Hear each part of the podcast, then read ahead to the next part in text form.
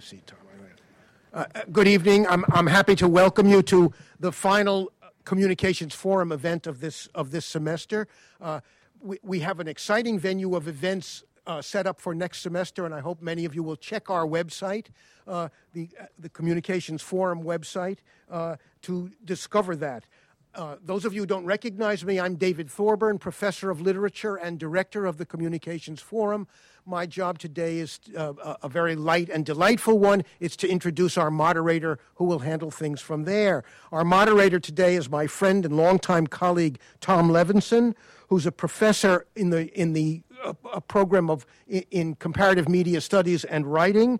He's the winner of the Walter P. Kistler Science Documentary Film Award. He's the winner of a Peabody Award.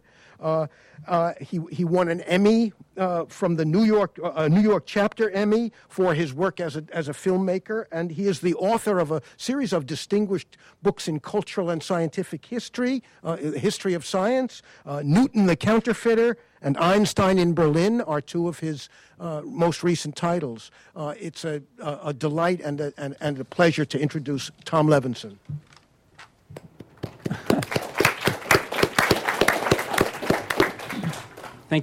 Yikes! Thank you very much, David, um, and thank you all for turning out on you know in in the holiday season when it's sometimes difficult to find a moment. Um, I want to uh, just note one thing: the Communications Forum, which David has headed for many years, is uh, is is the program that made this event possible. Uh, they've been a an integral element in thinking about um, writing, communication, other media, and speaking to the public about important issues for now decades, and uh, and David's been the, the major domo for I think just about all that time, uh, and we're you know I personally am very grateful to be here under that banner. Um, so our two guests, I want to get into it very quickly because we've got a lot of ground to cover. Uh, our two guests today are probably very well known to you by by reputation and byline. Uh, James Fallows, Jim Fallows, and Corby Kummer, both employed by the Atlantic for many many years. Uh, Jim Fallows has been national correspondent of The Atlantic, again, for decades, written for the magazine since the, the late 1970s. Uh, he's edited the U.S. News and World Report. He has worked as the chief speechwriter to President Jimmy Carter.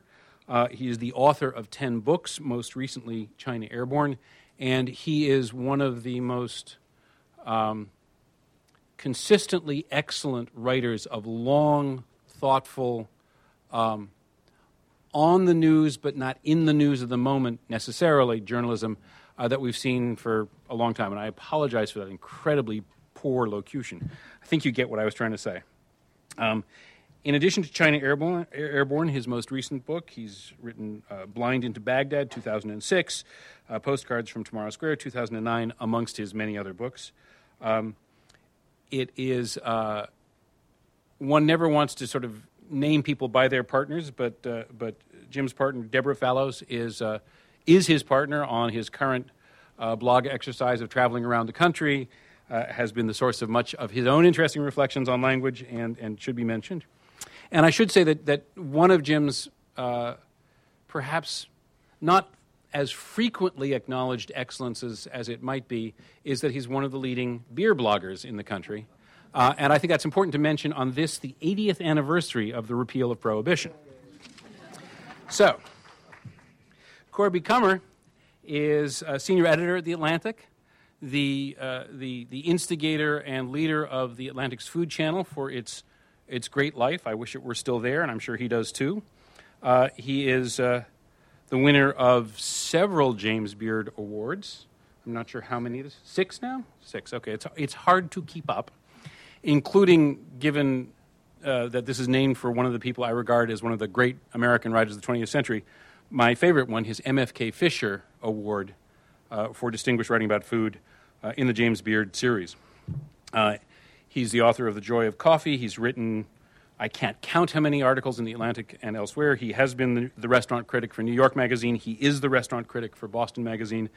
And uh, for tonight's Farrago, most importantly, he is, he is one of the uh, most well regarded and, uh, and sensitive and skilled editors of long form journalism uh, that are working today. And I should add that Corby is, at least temporarily, and I hope for a long time, uh, one of us here at MIT. He's advising to MIT graduate students in their master's thesis. And next year, for those of you who, who are students here, uh, next semester rather, uh, he's teaching the science essay class, and you have a chance to learn how to write essays from one of the, the hardcore working editors right now. So sign up. Don't be stupid. With that, let's get the program started.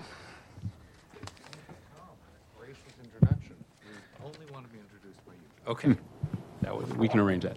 All right, so, so what we're going to do tonight um, over the next little while is I'm going to try and get out of the way as much as possible while the two men next to me uh, speak about uh, a series of editing encounters that they've had on major pieces that Jim has written and Corby has edited or has worked on, if he hasn't edited entirely. Um, and, and we're going to try and draw out some different themes in what it takes to do long form journalism at the level of, of quality and expectation that the Atlantic Monthly uh, brings to the table. So, um, I guess I'd like to start um, asking you, Jim, about the process that led to um, the work you did on trying to help us understand the Iraq War. So, as you were talking to me earlier, I'm not. I'm, I'm just going to crib. Um, September 11th happens, and it's clear to at least some people, yourself included, and some of your colleagues, uh, that you know whatever the kabuki going on in Washington may be, we're going to be at war in Iraq. Um, the Atlantic is a monthly magazine; it has a long lead time. How do you start thinking about covering an event like that? So thanks for that question. Thanks for the introduction, and it's really nice to, to be here. And so I'll give a couple of, of points of background. Now, Corby and I have worked together for now more than 30 years. Almost every article I've done for The Atlantic in that time, Corby's yeah, been the, one or two. The, the editor of. And, and most of the time we worked with Bill Whitworth, who was the editor there for 20 years, and we've had a succession of other great editors since then. In this case, in, in the fall of 2001, I'd been living for three years on, on the West Coast. I was in Seattle for two years and Berkeley for a year, and had moved back to D.C., flying in my little plane. We dropped off our son at college up here in Boston. We flew down to D.C. in our little plane on September 10th, uh, 2001. And so the next morning, we woke up in, in D.C., and suddenly there was the news of September uh, 11th. The editor of the magazine then was Michael Kelly whom many of you know of. He was the editor uh, until he was killed in, in Iraq as an embedded journalist in the first two weeks of the invasion. But he, when the phone started working again in, in, uh, in Washington, we started talking about how the magazine could cover events there. And by, by a few, two or three months after that, Mike Kelly, who was preparing to go into his embedded journalist role, Cullen Murphy, who'd been the managing editor under Bill Whitworth and under Mike too, and was essentially editing the magazine then, and Corby and I, we realized that for news that was changing, you know, day by day, and when we had our six-month lead time, we couldn't do things other other places could do. What we had to do is figure out what other people weren't going to get around to covering, and I think it was Cullen who came up with the idea that we know, you know, ten months ahead of time, we know we're going to war, and we know the U.S. is going to win, and so let's start doing the article people will want to know after that invasion happens. So I spent three or four months talking to people who were experts in Iraq itself, and people who were experts in military occupations, and people who were expert in how uh, you know things went wrong in, in, in military occupations. So I, I, finished by I guess late July, early August of 2002. This article we decided to call the 51st state. What would ha- the we call it the predictable consequences of victory in Iraq, and then I fed it into the grinder that consists, in a good sense, of Corby, um, Cullen, and, and others, and that so that's how we decided to do it. That, that uh, one other point here, I think the distinctive skill of being a monthly magazine editor is being able to imagine what will be interesting six months from now that the big newspapers won't have gotten around and to doing. This was exactly a point I was going to make. It was a prescient piece, and it's one of our great pieces ever. Uh, and it was in not in the context today. I was trying to think: Were you still? Were you yet writing nearly as frequently for your website then? Our website was still in its baby stages. It was then. in its yes. baby stages, and in fact, we're all going to go celebrate. Yeah the publication of a book by the woman, the Yep. brother, the sister of our current editor, Sage Stossel, who was running the website at the time. But what I was thinking as I was thinking of the process of what will people need to know in a few months? Mm-hmm. What will they need to know into the future, which during the entire time of the Whitworth tenure we always had to keep in mind? It is what we still have to. We will. Some of us will be. You won't be there at an all-day planning meeting on Tuesday for mapping out long range. What do we need to be thinking about for the next year? and I've been to enough of those meetings, so Oh yes, yes, yes. You are. You. Uh, I've done my time. you have We- more we than done your time. Yes. You both No, no. So in any case, it is a hugely challenging process. But now, as as I think back to what the distillation process was, it was the daily news in a newspaper. Still, it was kind of what the Post and the Times were doing, and as the FT really emerged as heroic Right. in its daily coverage. But we knew that we had to think of what will be a monthly piece that will stand the test of time. It somehow was easier and more apart to think of that then without the daily noise of the web Yeah. and the commentariat, which hardly existed then.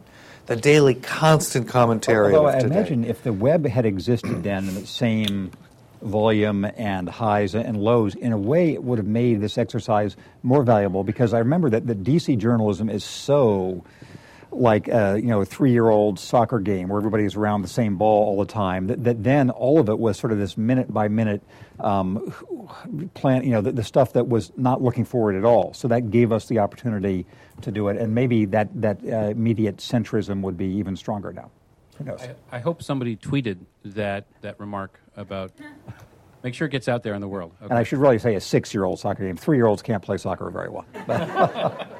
And you all have to read Jim's Breaking the News. which is it's from a, a sort of age of lost innocence of the news media. That came out in 1996, which, in retrospect, looks like you know the the the, the halcyon era. Not that you thought the media was at all innocent, including this. And this was, but for those of you who haven't read it, it was uh, the antidote to the kind of in uh, base in baseball media coverage that Jim so strenuously objected to, that was so self-referential, and that is still uh, a detriment of journalism was just the kind of long range pieces that we were doing, but somehow it seemed more distinct and sharply distinct the idea of a piece that would have long range value.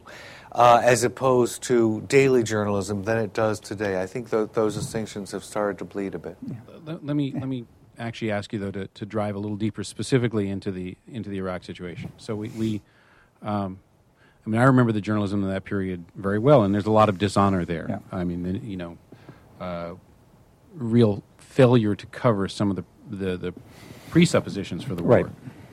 Um, how were you able to avoid those pitfalls? That is, say, covering what the. Uh, you know, this isn't really fair, but I actually the first time I ever encountered your encountered you, Jim. I'm sure you you, you don't recall that encounter. It was at a Crimson alumni mm-hmm. dinner where you and Michael Kinsley were talking during during the Carter administration, and Kinsley said, under some prodding from a number of people, that of course journalists have to follow what the president says. It was you know mm-hmm. why was the coverage of Reagan as it was was the question, and you said slightly plaintively, "I hope I don't do that." Mm. Well, here in, in Yeah. 2001, you had that challenge, Right. And you managed to negotiate that. I want to know how. So I, I think there, were, there was um, the Atlantic during Bill Whitworth's 20 years. Bill Whitworth uh, still very active in, in Little Rock, uh, Arkansas, his hometown, as, a book editor, and who we talked to to frequently. He had a he had come of age journalistically at the New Yorker when, when he was probably in his late 30s, mid or late 30s. He did a famous piece whose title I forget, but it was an interview of Eugene Oh, Rostow. some naive questions about uh, war, I think. War and so Peace. this was during the ramp up to the Vietnam War, And, and Bill Whitworth, then a young man, once talked to Eugene Rostow, not Walt Rostow, but the brother Eugene, who was, I think, the dean at Yale Law School then or something, was a big, big hawk. Yep. And Bill asked him essentially, okay, suppose we pull out of Vietnam. And Rostow said, well, that would be bad. And Bill said, well, how exactly would it be bad? We'd lose credibility. Well, what exactly would that mean? And so that sensibility, I think one factor is that had permeated into all of us of let's try to get through this uh, whatever are the catchphrases of the foreign policy cabal or, or greater DC. And, and, and as a side note, DC in New York after the 9 11 attacks had its understandable trauma, and everybody in New York was sort of radicalized. DC just had a William Randolph Hearst war fever for which the Washington Post was the cheerleader, and it just was, was horrible. And so Bill's sensibility is one thing. Also, I had done a lot of, since my first work for The Atlantic, had been essentially trying to get an outsider's knowledge of the military. I did a book called National Defense early in the uh, Reagan years saying, what's all this money for? And it was mainly based on reporting with actual soldiers and Marines and, and uh, going around. So I had a lot of contacts in that world, and I was asking these people, okay, uh, we know there's this big war fever going on. What are you going to do there? And, and the most interesting thing I did in reporting this 51st State piece was going up to the Army War College in Carlisle, PA, flying my little airplane to the Carlisle airport. And they had this whole Future of Iraq project where they mapped out in great detail what the problems were going to be if you, after you invaded Iraq and how you could prevent them. Number one was looting. Number two was you shouldn't disband the army. Number three was you know going down this whole uh, trail of things we actually did. So people who were military professionals, they had a very clear-eyed look of, and so you remember my joy when I came across these people from the Army War College. Right, but we we should be talking about two pieces: the yeah. 51st State and Blind into Baghdad.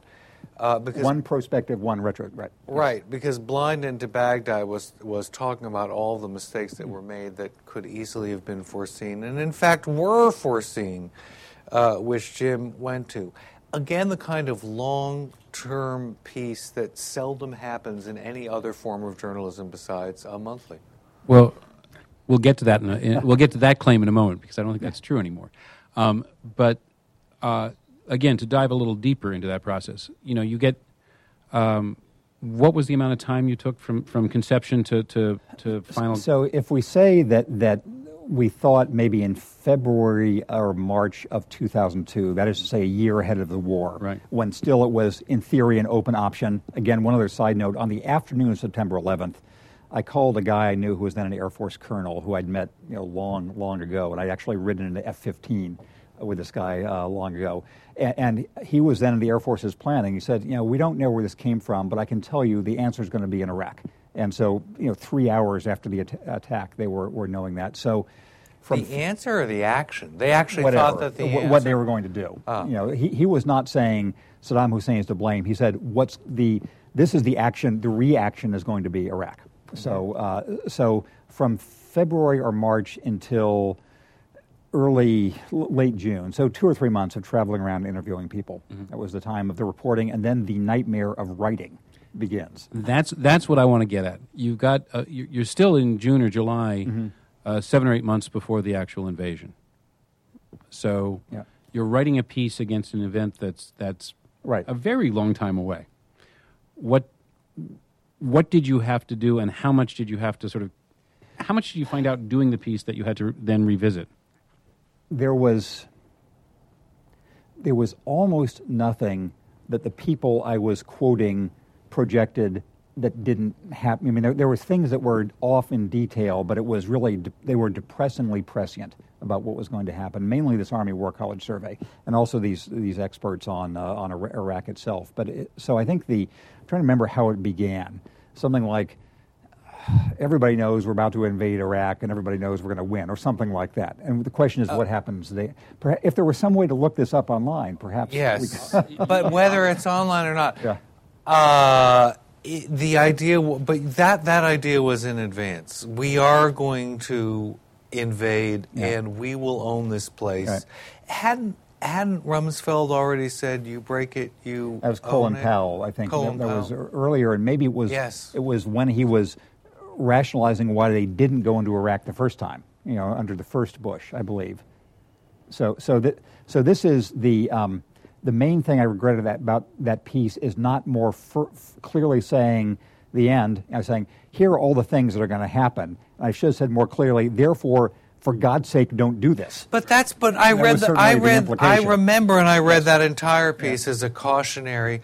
These are all Mm-hmm. the reasons not to move forward with military action, which was very much in that Bill Whitworth. But- Here are all the terrible, Right. irreversible things that will happen. Uh, because, but we knew it was going to happen. Yeah. The way you actually ended that piece is if we can judge from past wars, the effects we can't imagine when the fighting begins will prove to be the ones that matter most.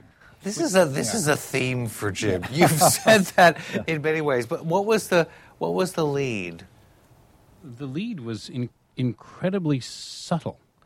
Over the or, or, or just sort of you know soft, Blah. soft. No, no, no. I Or wouldn't- written at no. two a.m. when he had to. Yes. It's sort of softly, softly trying. I think you were trying to persuade people rather than tell people, persuade people that they might be wrong, rather than tell people that they were. Uh, it begins over the past few months. I interviewed several dozen people about what could be expected in Iraq after the United States dislodged Saddam Hussein. But that's not the actual lead. There's something else that's the actual lead. really? I'm. I don't write this stuff. I just. I just deliver the lines. Yeah, I don't. Huh. Okay, so I, I was thinking the second paragraph was the actual lead. Okay. Anyway, so it's saying that, that this is going to happen. What can we expect? Right. Yep. Okay. So yeah, the second one. Yeah. But and I guess that lead that I, to my horror, is the actual lead. That's a showing your homework kind of lead. You know, here's what I've done. Here's the here are the facts, and But this is a this is a this is a tendency of yours that I don't try always to erase. The tendency is I am not going to claim that I have come up with the ideas here. I am going to say I've spoken to many people uh, who uh, formed this general drift and this general current of thought, which I'm going to report to you, and then let us decide Right. together what we think. It's a very collegial and considerate way of presenting information, which has never been the columnist's way, for example. And, and I think in the modern journalistic mode where we have our daily and hourly blogs and we have, have articles, you can have a, a range of registers. There are things on which I can say, I've thought about this for a long time, and the following is true. You know, I'm going to tell you, uh, America depends on immigration. We have to keep immigrants coming. That is true. Other things I can say as a reporter, I'm going to tell you what the range of opinions are, or what the range of opinions is, and so here, you know, make your draw your own conclusions. Okay, so two quick things. One is to those of you standing in the back, there are many seats in the front. I know it's terribly intimidating to walk down and sit in the front, but you will be more We'd comfortable. enjoy it. You'll, ha- Yes. you'll have the, the joy of a Come close up us, co- perspective. come keep Yes. us Co- company. come on down. So, and, and David's about to herd you down, Yeah. so you have no choice. Yeah. But the question I wanted to put uh, now to you, Corby, is all right. So Jim goes off and reports for three months on a piece that has real consequences, uh, and then you, uh, then the writing process begins, and it's very difficult because for all the reasons that, that you've just been talking about. Um, what's the first thing you do when when this first draft manuscript comes in? That I mean, you can describe the state you saw it in as as, as Jim turns in uh, that first manuscript. Well, the first draft never comes in whole. That's true. So it, it, it's very hard to, as Cullen would say, take the temperature of a piece because it comes in in pieces.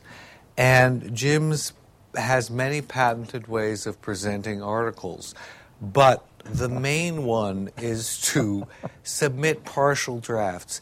And I, I, I just have to lend a discourse. A, a, um, a, a young kid I've been helping a lot and I, I'm crazy about got an assignment from Harper's for a very long piece, and he was a very long way uh, away from being able to finish it. But he had 80% of it. I mean, you would consider that done. Yes. So he, he had 80% of Ending it. TK. right, exactly. Patented ending TK is Jim's, you know, three most favorite words. I was going to do a, a, a- slide of just patented ending TK on the end of his cover letter. So a draft doesn't come in in full length. In any case, I told Explain what TK means. Oh, to come. And there's a whole uh, quaint lingo from typesetting days so that you wouldn't, uh, a typesetter wouldn't mistake something for an actual word. We have the master, the most masterly copy editor of all time, Linda Lowenthal, in our front row, our longtime beloved colleague, now at Tech Review. Um, and we rely on her to know all these things. TK, so uh, Coming, K O M I N G, Lead, L E D E. You've probably all seen Lead spelled strangely. And this was so that one wouldn't confuse it with an actual word. It was so yeah. quaint, you know, the idea that people actually knew how words were spelled. and, then, and then they would be thinking whether or not to use it. So TK means to come. So Jim will have thought out most of what, but you know, the, here is one of the main take home points of our collaboration, the way you work. You have a large body of information you wish to present. You're very good at organizing and presenting it. Um, sometimes the structure changes greatly, but not that often. It gets things get elided and things get compressed. But we all are able to tease out the themes that are of most interest and seemed to be almost dominating and telling the story themselves in a way that for the writer, him or herself, isn't always obvious, with a large crush of information. And this is why collaboration between teacher and student and writer and editor can be quite as valuable as it is because um, now James Bennet, Scott Stossel, and I can all um, confab, confab and compare notes. And in almost every single case when we do this, we have precisely the same take. We've all read it independently, and the same themes leap out at us. Therefore, when Jim is writing his conclusion, he has ideas of his own, and we say these are things that are that seem so important to us and so important to bring out. And these quotations are so provocative. Sometimes we'll move up a quotation if it's particularly provocative. We'll discuss where that should fall and where that should land in the piece for maximal impact we tend to think, have things fairly high in the piece, even though we don't want to be unsubtle. The New Yorker is famous for, and I, it's never happened to me, so I can't directly report it, taking a really provocative, really sexy quote and making sure it's two thirds the way through the piece.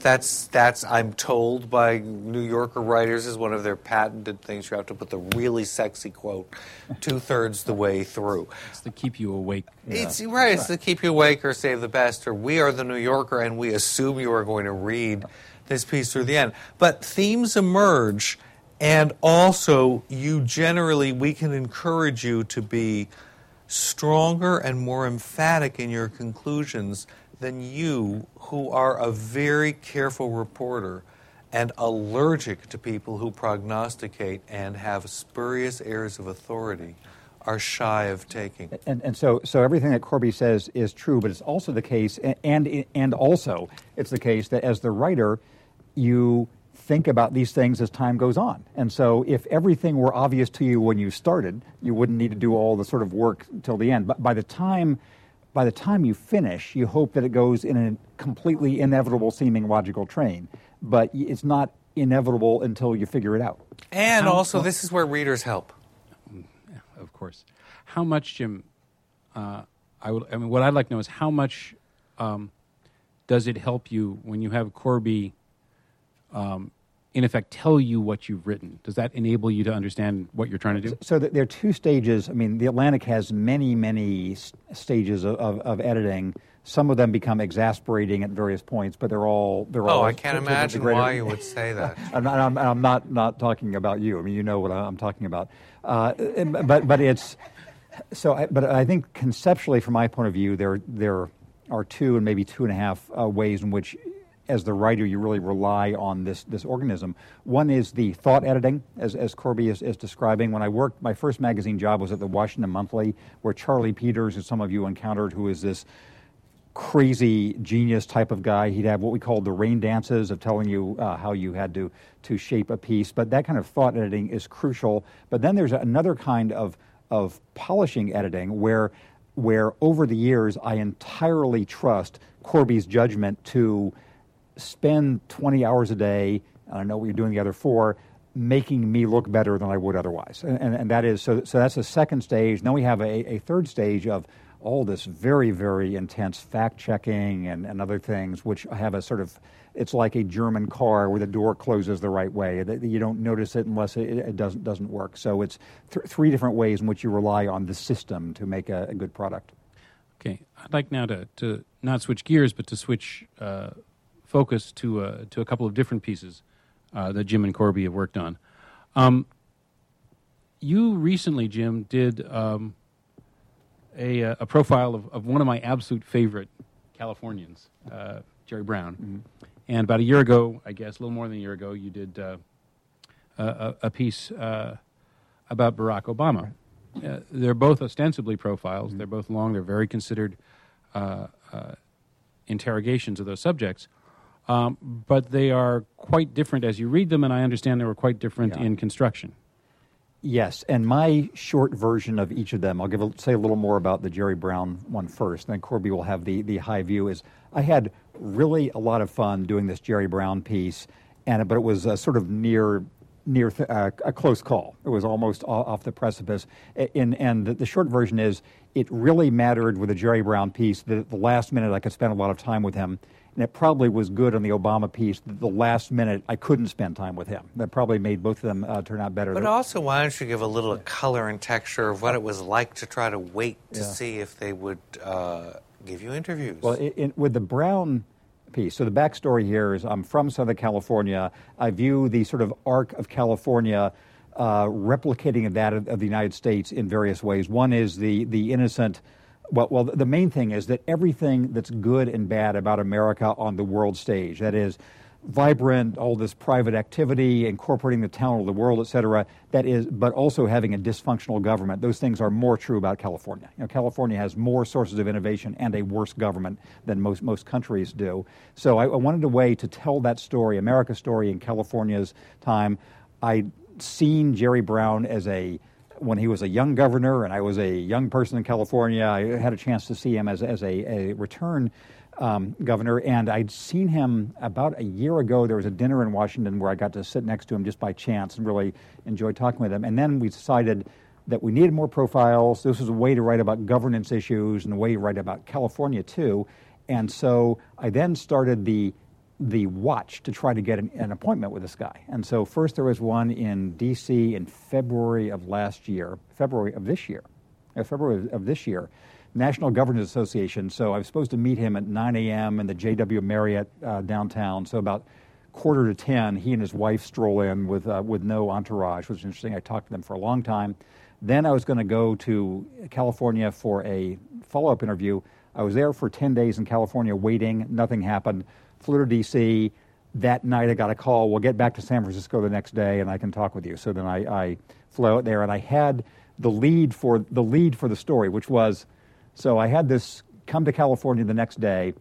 I get into San Francisco airport before noon. My cell phone starts ringing, and it's Jerry Brown saying, "Well, okay, you're in San Francisco airport. You get your car. You take, the, you know, the, take the Bay Bridge to the 605, then take the 110. If you've seen the Californians on Saturday Night Live, it was Jerry Brown doing the Californians riff." Entirely unself-consciously, and so I had a nice lead for the story. I spent uh, several days with him and his wife, and it was really interesting. So that turned, and I felt as if, thanks to your guidance and Scott's and James, I was able to tell the California story plus this interesting guy. Can I can I Yeah. push you on that just a little Yeah. bit? I mean, the the the rap on profiles is it's the great man approach to history, which has all the flaws that Tolstoy and many others have said. Uh, how do you avoid that, either as an editor or as a writer? Conceptually, we won't assign a profile now until there seem to be larger themes that Right. the person is illustrated. It's very seldom that we would just think that somebody has such an odd personality like Donald Trump. Yeah. You know, who's so colorful and strange that why don't we do that? That we leave that to other magazines. It's not Yeah. particularly our province. Most magazines, if they're going to do a story about a subject, they, they make it a profile. I mean, that, that is the sort of the shtick of, of most high end magazines, and our shtick is the reverse, actually. We, we do a profile as an exception rather than a rule, though we try to do more of them. But, but the great man theory, I think, in the case of Jerry Brown, actually was applicable because you have a large drama of California going into its problems, sort of the descent from Pat Brown through Schwarzenegger and, and coming back up. But Jerry Brown himself, I mean, he is really interesting as a guy. I will attest he's of I've known a lot of politicians. He's the only one I've enjoyed talking with as opposed to being talked at by politicians. You know, Bill Clinton is really fascinating to be talked at by, but it's a talking at uh, ex- experience. So, so he's interesting as a guy. And if you think of his background, so he grew up when his father was the Sun King god of, of, of California and he then was, was governor himself in his 30s, and he and then was you know he ran for president three times and lost. He was uh, he was eight years the mayor of Oakland, and now he's back as governor, and he's the only person in California who knows politics. And correct me if I'm wrong, but a lot of this was it was really going to be a profile of California mm-hmm. and the California that you knew when you were growing up, which had endless amounts of money, huge investment in education, and then a completely different California yeah. that Brown the son. Uh, different from his father and different from the one he knew when he was first yeah. in politics.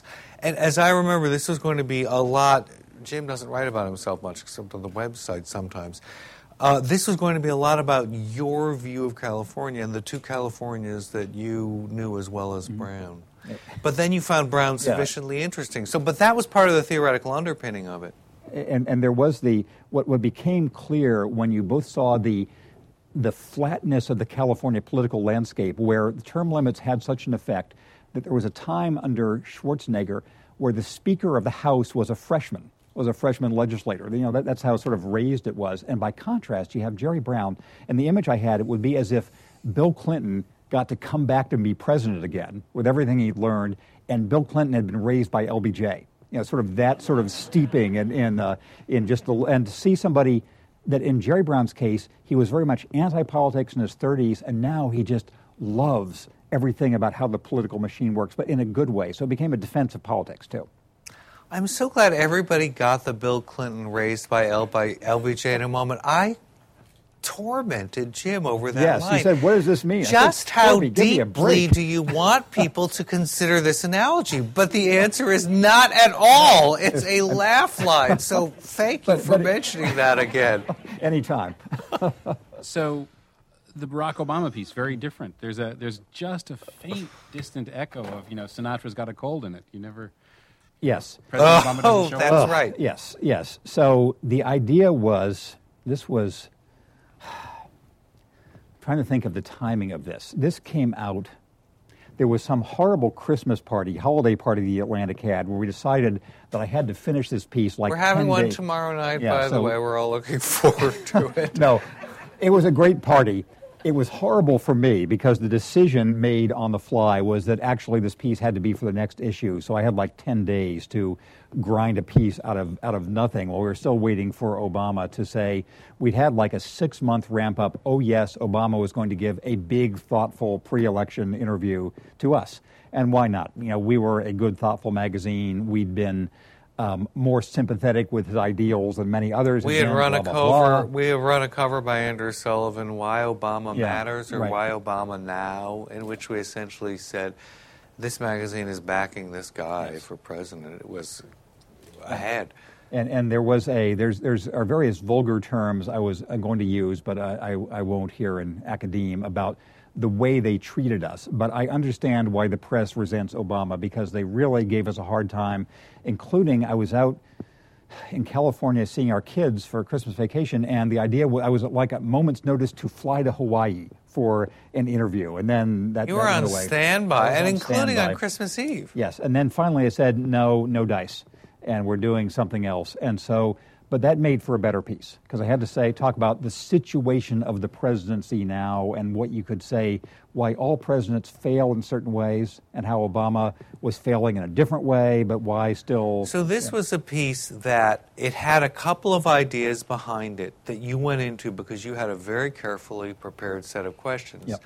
And instead of having Obama answer them however he might answer them, essentially we said, Jim, you answer them what uh, are the best guesses we can have, and what does history tell us about second terms? And as a result, it became the roadmap for every other writer to still use, in, in, in fact, the, um, the um, difficult opening of Obamacare. How can we yeah. say that euphemistically? Yes. It was something that was predicted essentially in Jim's piece. There are disasters in every second term. It is very hard to overcome yeah. them, and drive forward one agenda. And you notice that in his radio address, Obama has just said it's going to be economic disparity. That's the rest Yep. of my and economic opportunity. And this is like they've all read Jim's piece and it's the playbook.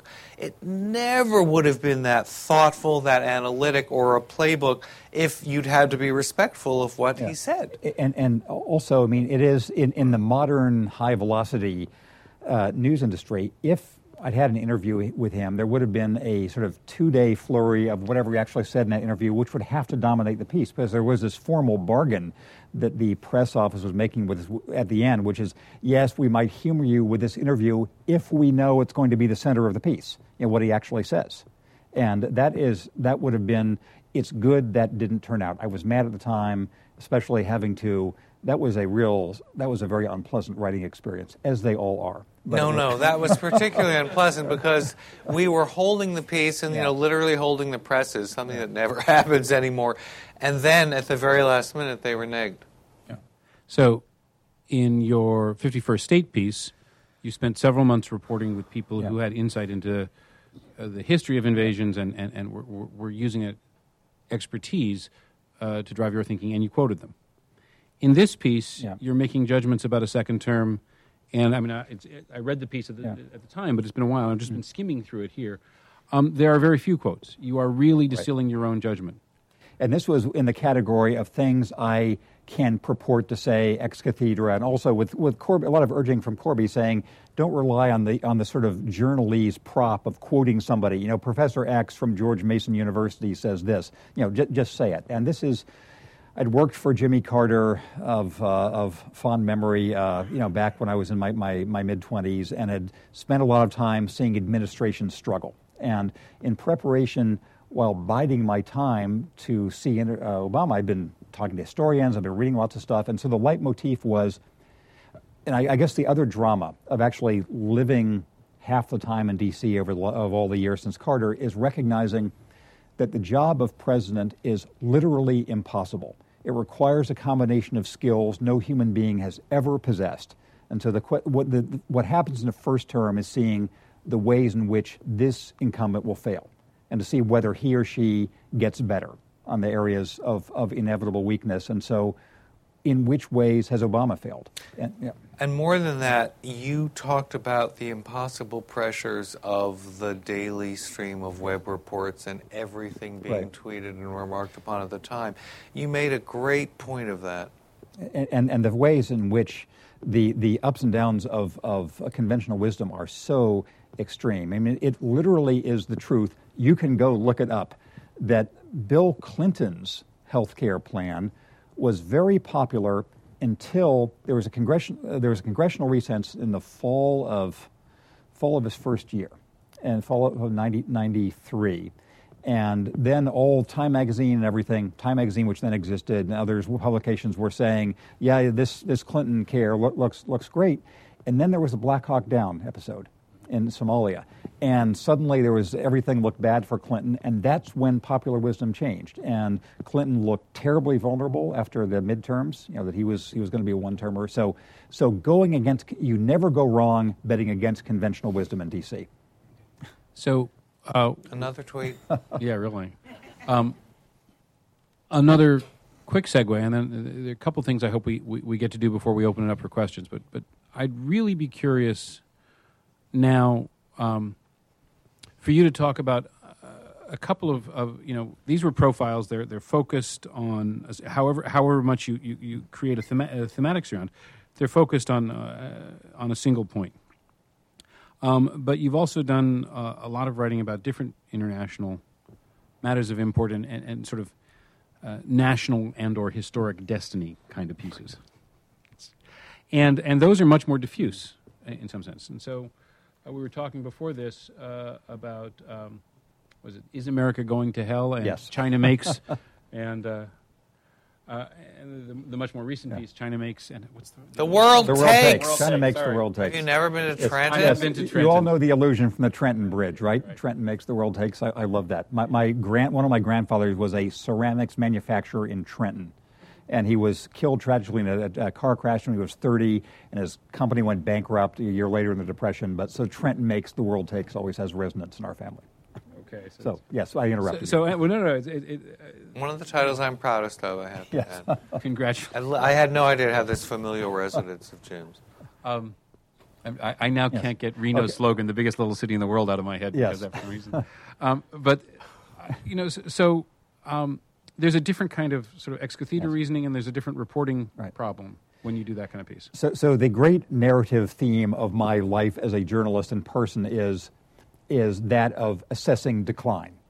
You know, wh- whether, uh, and, and one of the points I made in this America Going to Hell piece is from America's founding, the prevailing idea in America has been imminent decline. I think, you know, John Winthrop gave some sermon in 1630 about the decline of the Massachusetts Bay Colony, and it's been a theme ever since. it's And you been- reminded us that Jeremiad comes from Jeremiah. Exactly. And there's a wonderful, um, uh, what's his name? Sacvan Bercovitch wrote a wonderful book. Who knows Sacvan's parents? What were they thinking of when they named him? A wonderful book on the American Jeremiad tradition and, and how it's been uh, very, very prominent in our national life. And so in my national life, it's been very interesting too. And so when we lived in Japan 25 years ago, I was very interested in those, those things. And in China, I had what I thought was a contrarian take. I'm urging people take China seriously, but do not be afraid of China. You would have a hundred times more problems as Xi Jinping as you would uh, than you would as, as Barack Obama. But that was sort of what we were dealing with this America going to hell piece, where I went to a lot of academics and historians and other people and said, "Okay, are we going to hell?" And they would laugh, and I'd say, "No, seriously, are we going to hell?" And just trying to chart all the different ways. And the report I gave was number one: we've always thought we're going to hell which is a useful sort of self motivating uh, narrative for the U.S. Economically, actually, things are looking better than they do for most other countries and than they have recently. But number three, our government is broken in a way we probably can't fix because it's the Constitution. And so that's, that is a challenge. And can you remember the conversations leading to this? I have a feeling, what I imagine is we're desperate to think of huge ideas because we need big ideas on our cover. And whatever you were talking about, I think you said to Scott, gee, I wonder if America, is America Yes. going to hell? So I just moved back from China. I've been there for three plus years. I was in uh, James Bennet's office where Scott was. I think you were on the speakerphone. Said, "Well, you know, I really wonder if we're going to hell." And so, well, I said, "Well, that's a story." So we made it into one, and it was fun. It was sort of a profile of an idea. It was also because you were ready to give a new view on this country after you Mm-hmm. had spent so much time uh, talking about a very different country that I was going to say on the rise, but it's too facile to say on the rise and on the decline. But the uh, that phrase you just you just uh, used, Jim, uh, a profile of an idea, is actually a fairly pregnant one. Um, and I have to say, the the, the, the, the, the, sausage is being made kind of mm-hmm. insight of I say, is America going to hell? And it's a cover story in the Yeah. Atlantic. There's, you know, it's like the old cartoon. Step one, an equation. Yeah. Step three, an equation and an answer. wave it. What, what's happening in step two? Yes. You need to work on that a little. Yes, right. And so, so the the idea of there's a slogan our ad department has used over the years of breaking ideas as opposed to breaking news. We're having breaking ideas. I do think of profile of ideas because you can think of ideas journalism as being some kind of thumbsucker essay writing w- with the quill pen. And I think what, what's different from what we do, we try to have more ideas than just a normal news magazine, but ideas that you illustrate by showing what it's like inside a factory or going out and asking people or this is what it's like at a military base or just trying to have it all the tools you would use for descriptive investigative journalism towards some um, some idea But this is very much your particular joy in reporting and That's right. discovering new places. For example, factories. I love factories. Jim loves factories and breweries. These are two of his favorite places. And if you read his American Future series, which you should all be doing on theatlantic.com, you'll see he makes a point of going to factories in many different places. But from there, his range of reading and knowledge allows him to do what a lot of people who enjoy visiting factories, because it's enjoyable, frankly, um, aren't able to do, which is to discern larger trends about what this means for our country and in terms of its openness or closeness, its encouragement of innovation or not, and its political future. so there is a an intellectual part I have missing from my brain, m- many of them, but there's one that I can address by, by being a reporter, which is I can't really be interested in something until I've seen it. And so countries where I haven't been, I don't really care about. But so I like going places and seeing things and then reading about them. Uh, Once I've seen something, I can be interested in it. There's one thing that I mean, I, I'm looking at the you know um, how America can rise again. uh, Is America going to hell piece? Um, it's actually if you're if you're looking for it on the web, it's how America can rise again is the, is the title. It was the cover in Yes, that, that there was there was dissent by our business leaders that we couldn't have a cover story called "Is America Going to Hell?" Yes, uh, so we a- should have, but the, it's called "How America Can Boy, Rise Again." I don't Again." remember that cover line at all. Yeah, Anyway, it's- well, it should have been. You know, the real title is "Are We Going to Hell?" Right. Um, but what's interesting is there's a lot of, of sort of classic reporting. You go to places and you talk to individuals and you report on what you see and you tell us what they say. Um, but obviously, that's a piece that, that at least conceptually could rely on an enormous amount of empirical, you know, research. The you Yeah. know, uh, uh, data that no amount of anecdotes Sure. would work. There are there is evidence of some of that in the piece, but you know, not as much as you might expect at MIT. Sure, and and journalism is not academics, and and journalism. I think there's many definitions of it, but one one is the best available version of the truth by deadline time. You know, if there's not a deadline, it's not journalism. So you're doing your best at sort of these serial approximations of truth, and even monthly magazines have deadlines, as we know. And as I always push just beyond, uh, Not, you know, not even just. not even just. he says lovingly. Uh, so, so it's. Here's another side note. The only thing I know by having done hundreds of Atlantic pieces now is that finally it will work out. You know, even though it will be right at the margin, finally it will work out just by having done it so, so often. And when um, so, but the point is, you this was a subject I had thought about so much over decades. You know, there was a time back in the early 80s I spent six months on a big immigration piece for the Atlantic.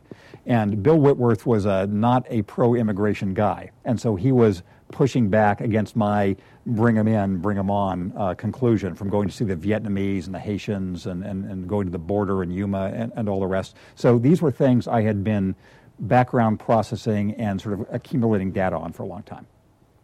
So you can you can, I mean, to paraphrase what I heard you just say, not necessarily what you said, uh, you can get away with reporting a piece that has a has a substructure of, of information if you've if you've got enough, you know, if if if you've been at it long enough.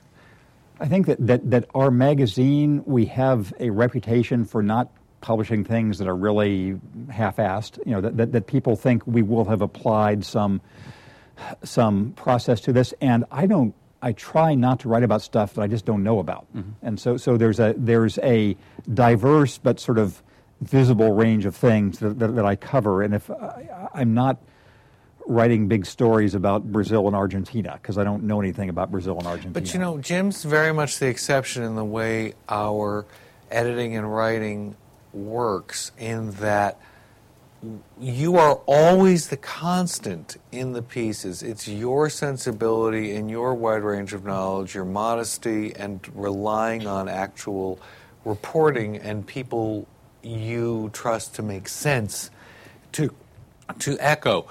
Whereas with other, we have maybe no relationships now with writers like that. Uh, we used to have several, but time, money, mostly money. We don't. And with others, we have to think that this idea is uh, a good match with the writer and that the writer is actually qualified to report on this and that the reporting backs the idea. And although things always work out with you because the collaboration and your native reporting and writing ability will always make it work, with other writers, we spend enormous amounts of time um, because, of course, Jim's not the only person who's late on a deadline, and you're not particularly late on deadlines. Other writers uh, I can't believe you said that. are way late. but we, we have to have backup pieces for other writers because pieces fall apart. They, they don't work out or they go back for we're we're running a piece now that was in the shop for a good three months, and often pieces are in the shop for longer before the idea can match the ambition and the reporting. Well, just in the relationship between between the two of you, uh, Corby, when you when you're looking at at uh, certainly, especially Jim's uh, submissions in their earlier phases, um, do you ever find yourself saying, "Okay, th- that makes sense, but you haven't made me believe it yet enough"? How do you, wh- you know, how much of a push do you give Jim, and and and and what are the sorts of things that you find yourself pushing on? Well, the push will often be to have less um, on the one hand, on the other hand, and to condense ideas and to dr- bring out themes where you'll say very modestly that you think one thing, and I'll say, uh, be very, be, just hammer that. That's something that I often say. You can't hammer this enough because Jim's very modest, and things can can leap out at the reader and if they're sufficiently strong and it's such a good quotation that we can all trust that it's going to leap out at the reader in the New Yorker two thirds the way down or fairly high up in the story, that's fine. But otherwise, but other than that, sometimes we need you to say this is why this is important. So often I will ask Jim to be more um, emphatic in what he in what he says and and guiding us as readers instead of trusting us to be able to sift through a lot of the information. Um, and it's not that I, it doesn't matter whether I'm persuaded or not. It matters whether I think Jim is persuaded or not of what he's thinking. And sometimes you yourself haven't completely made up your mind about something, and that makes for a less satisfactory reading experience than if you have. And, and for example, this, this tech piece we did two months ago or so, which was a very unusual piece 50 greatest breakthroughs. That's about the only piece I can remember having. I can remember writing sort of to spec. We knew we were going to have this tech feature. Somebody had to write what they used to call the violin in news magazine industry to, to, to accompany it. So I was the guy to write the violin. But, but in the process of interviewing all these people, I, the first draft I did was just saying, here's the list. And then we discussed it and saying, okay, here's the point we actually want to make about the process of innovation and why we should assume it's an open frontier rather than a closed frontier, et cetera. But that's another piece that, as you were describing before, with interviews that came in late. A couple of interviews came in very late Yes. and changed your ideas about Yeah. what the guiding themes would be for it. And then, then you were made to write to space. You had to mention all kinds of things and touch Yes. all kinds of bases. It was an exhausting exercise.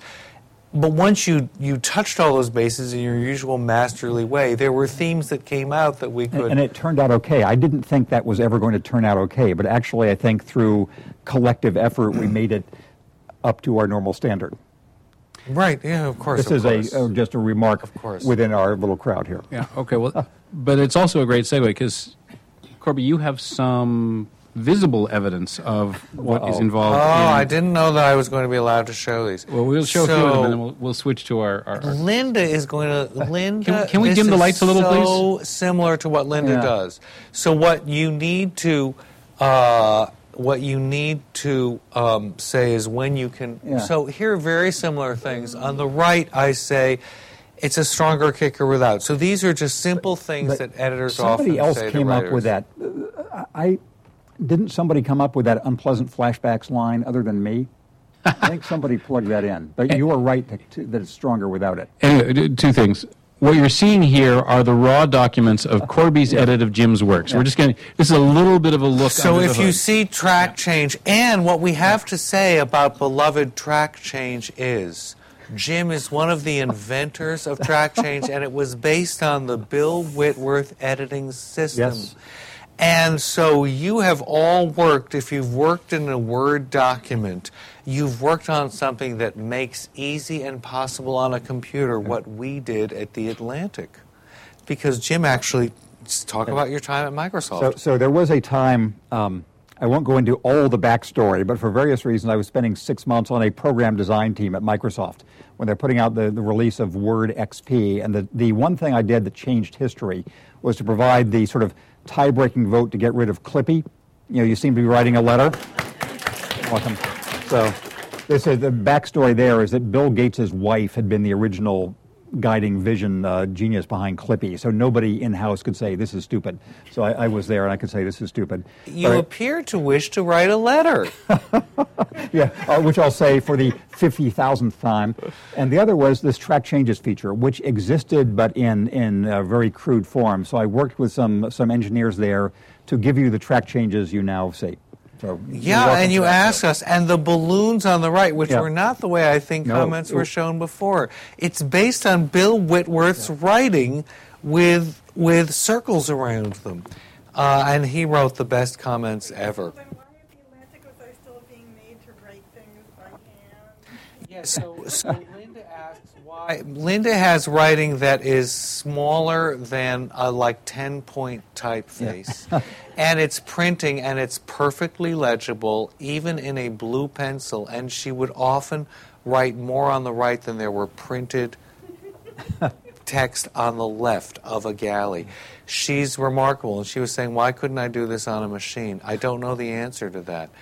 Um, so this is from the tech piece. This is from the tech piece yeah. trying to come up with large themes. So this is this is a, um, a, a point where I will actually ask you something thematically because I objected to um, yeah. being making Borlaug a hero. Do you all mm-hmm. know all know Norman Borlaug, father of the Green Revolution, was? Um, we were looking for cuts that time. I'd said that one of the themes of our list was it wasn't individual contributions, except maybe the Gregorian calendar.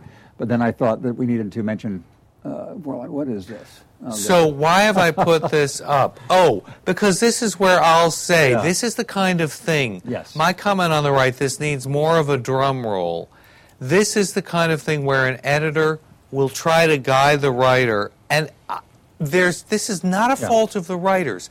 It is because Jim spent so much time thinking about themes and what else to emphasize in this piece, only when you've gotten it all down on paper can you understand how do I want to direct the reader?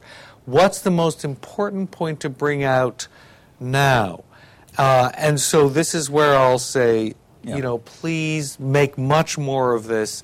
Tell the reader we need to know about this in in and this is the idea editing which is so indispensable. But it's also the kind of thing that that reporters and writers cannot be expected to know in a first draft and know how to do. And that's where i think the editing process can really help with structure. and it's where well edited magazines of which there are a handful are so different from the book publishing industry which just doesn't have the time to, to do this kind of editing. Ah and not true in my experience. Uh-huh. I've had only brilliant book editors. Huh. That's well, I, I have no. I've, I love my book editors. I'm just saying they don't have the, the time. No, the Tom is the of, exception. When yeah. you talk about your book editors, it's like, like nobody talks about their book yeah. editors oh, the way I, you do. I, yeah, yeah I've, huh. I've, I've had the experience of this this level of. Huh. But I mean, never mind. It's off the subject. Yes. No, it's just disappointing that it doesn't. It's not prevalent in book editing, and we are lucky that we have the luxury. So this is something that a lot of writers will do. This is this is telling something in advance that we don't need to know in order to streamline the story. And it's the kind of thing Jim, as a fault, is gracious and courteous to always uh, keep the reader in mind. Why am I telling you this? Let me explain why I am telling you this. Here is why it is going to be important. Most writers are much too egocentric. I mean, they just, or whatever the word is, they don't keep the reader's interest in mind. This is a way, but every so often, it's not worth it. We just want to get yeah. to the story. Um, however, the fault that preceded this is a much better fault to have than not to have, which is essentially I know that your time is valuable. Here's why I wish to take it up.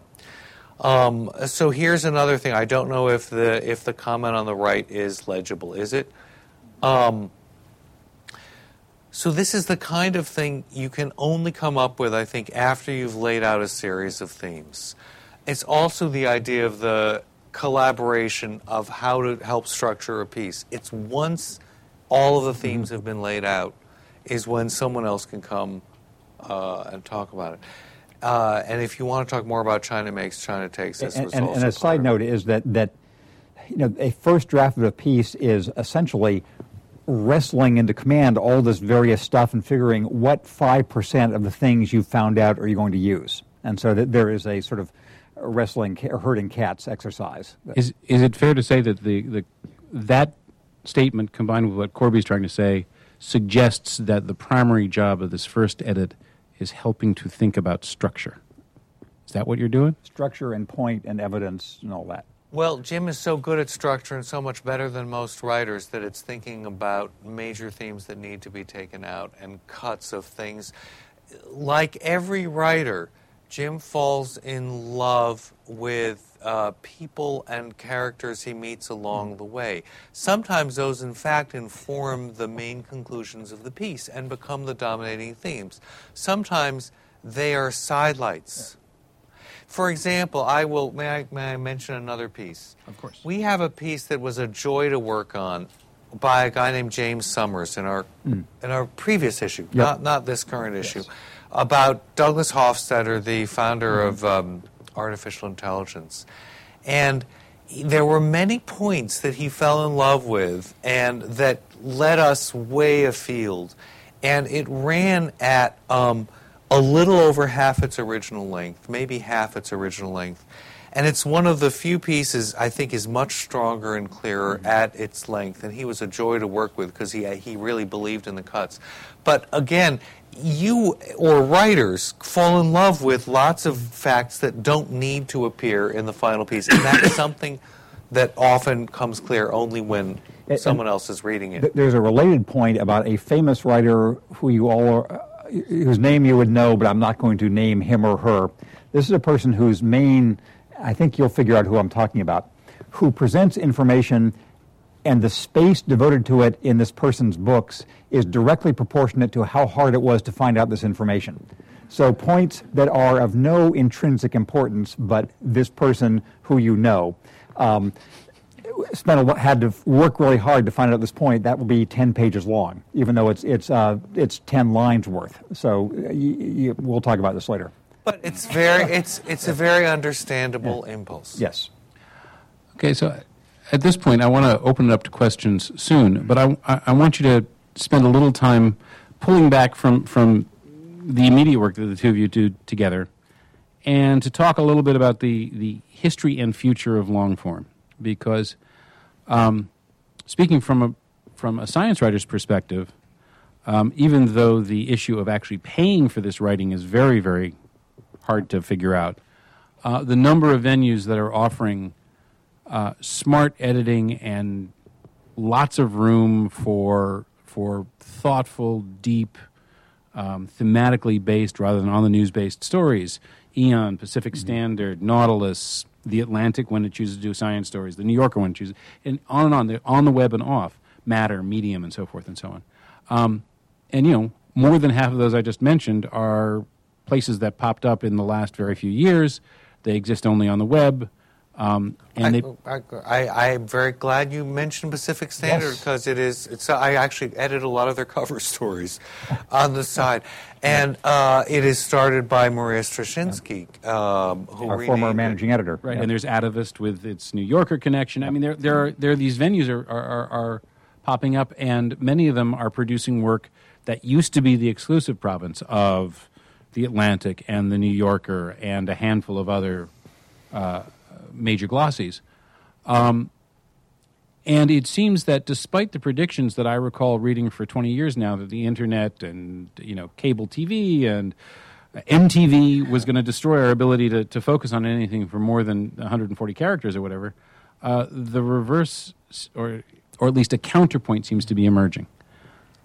We each have probably views on this. Would you like to offer yours, or so? No, So, ahead. so I, I I will offer mine, and Corby's um, may be different. Um, first, I think the natural situation of journalism, as long as it has existed, has been flux. And we were sort of lulled into thinking that was not the case by the sort of artificial lull of the post war era.